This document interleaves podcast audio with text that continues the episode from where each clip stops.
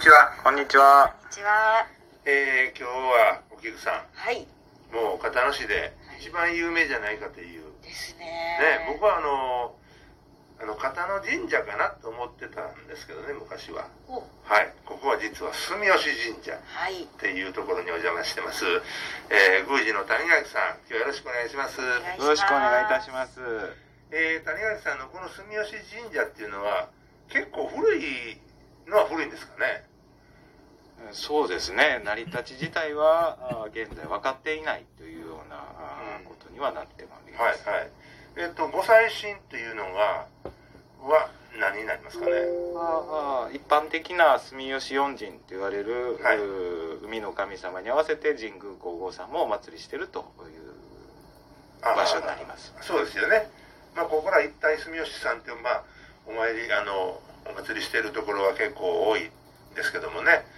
明治を中心に、明治の頃になんかいろいろと変化があったというふうにお聞きしましたけども、えー特徴的なところっていうと、何かありますかね？今おっしゃっていただいたようなあ明治以前からあ行われていたあ秋祭りのお渡りなんかは、あここの神社でり行ってるあ、お渡りってなんか聞いたことありますよ。なんかあのーお旅どころかなんかありませんか？お旅所ですね。お旅所ですか、ええ。お菊さん知ってますか？わかんないです。わからない。生きてる？大丈夫？はあ、それどんな祭りですかね、それは。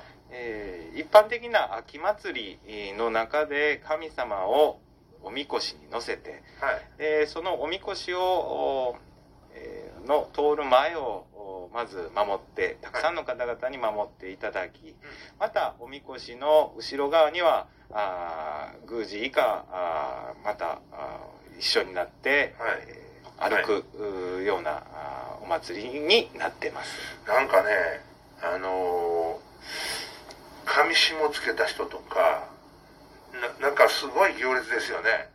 そうですね。あの、あ今のところ、まあ、町会の方々がご用意された紙紐を着たり、はいえーしたり、えーあと子供みこしなんかも最後には一緒になって歩いてるうところです。え、これはもう、あの、日にちが決まってるんですか？えー日にち自体は、あ秋祭り自体が16日、10月の16日に決まっているんですけれども、えーたくさんの方々のお手伝いとか、あー行列に参加していただくはい。ということで、人手がいるもんですから、今は16日か、その16日が日曜日でなかった場合は、あー過ぎた後の、はい。お日、土日の日曜日になってます。ええまあまあ、たくさんの方があれ、あの、行列してはるんで、多分あの、氏子さんの力が必要なんじゃないかと思うんですけども、ね本当ですね。あの、はい今年も実はコロナで、えー開催が危ぶまれてるんですけれども、なんとかして行わないと、おこうやってああやってすんねんでっていうのが途絶えるんじゃないかっていう心配する声もちらほら聞きながら、あー今年も準備にかかっているところです。え。はあ、はあはあはあ、いや、あの、お菊さん、それ見たことない、それは。あの、被災地地区のやつは、ああ、なんかありましたかね？はい。この、木更地区のはまだ拝見したことない。ああ、そうなんやね。はい。あ、そうか、そうか。僕はね、2回か3回ね、あの、取材で見ましたけどね。ああ、そのおみこしも立派ですよね。ありがとうございます。氏子さんもね、あの、毎年じゃないか、何年かに1回、その、輪番制っていうんですか？だから地区による輪番制かなんかって言うてありましたけど、そうですよね。そうですね。あの、獅子舞とか、いろんな役がありまして、たくさんの人手がいる分、毎年一つの町会では難しいので、はい。えー町会ごとに、こう、順番に、はいはいえー回っていって、役を担っていただいております。ああ、すごいですね。今、氏子さんってどれぐらいいてはるんですか？氏子さん自体は、あー約1600件、ああ、えーいらっしゃってまして、はいはい。えー本当に、あのご好意で、はいえー前期後期とお少しずつお金をおいただいているというような状況でございます。ああ、そうですか。まあ、あの、いろんな地区に分けて、なんか地区で、まあ、輪番制って言うてはりましたけど、あ役員の方は大変でしょうね。そうですね、えー、本当にまあその時期、えー、回ってきた当番長と呼ばれてるのにあたると、はい、その秋祭りをうまく成功させるためにご尽力いただいております。まあ話はちょっと変わりますけどもね、あのまあ、神社ってあのお寺と結構あの裏表にあること多いじゃないですか。ここはそれ見かけませんけど何かあるんですかねそうですね、そのやはり、えー、明治以前というのは、お寺さんも、はい、一緒に立っておりまして、玄光寺と呼ばれる真言律宗のお寺があったとされています。ああそうですか。なんかそれで今残ってるような何かああるんですか？今現存してる何かあるんですかね？ちょうどその当時のお坊さんのお墓というものが九千墓また九千藪と言われているような、はい、場所がありまして、えー、今もお墓がそのまま残っておるところです。あ、まあ、残ってるんですか？はい。はあ。なるほど。先ほどお聞きしたそのえー、ソレイデンですかね。何なんですかね。ソレイデン。ちょうど先ほどその手前でお坊さんの残してらした時にあったであろうお墓とともにそのソレイデンが当時のお寺さんだったんじゃないかという話もありまして、はいはい、えー、その跡地なのかを使ってソレイデンというところを今現在活用しているんですけれどもソレイデンでは春と秋に、えー、片野神道協会という団体の方々が、春と秋に祖霊祭ということで、はい、えー、ご先祖さんをのお祭りをしているところです。ああそうなんですね。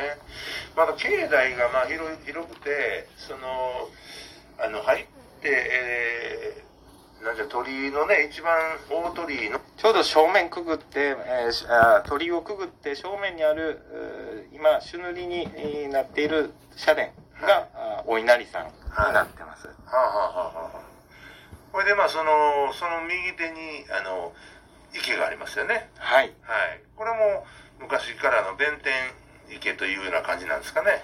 そうですね、おっしゃる通りで、あの、ちょっと看板を掲げてもおるんですけれども、昔は弁天池、えー、弁天さんが祀られているので、弁天池ということで、まあ、弁天さんと龍神さんを古くはお祭りしてたようですけれども、今はまた神様のお名前になって、池の名前も宝生池ということで、池の名前も変化が見られます。ああ、そうなんですね。まあ、あの、谷垣さんが、あの、宮司になられたのがね、何代目ですかね。明治から数えて10人目。10人目。ね。はい。すごい歴史が回るわけですけども。宮司になってよかったなと思うこと。はい、もう、あの、数えたらキリがないので、とても、とてもお伝えしきれないですけれども、本当によかったなと思ってます。ああ、なんかもうあの、このいろんな氏子さんらに支えられて、結構あの、地域とあのやってはる、うん、いろんな付き合いの中で、これ守っていってまた時代につないでいかなあかんやないですか。ねそこら辺のあの気持ちをちょっとお聞かせいただいてですね。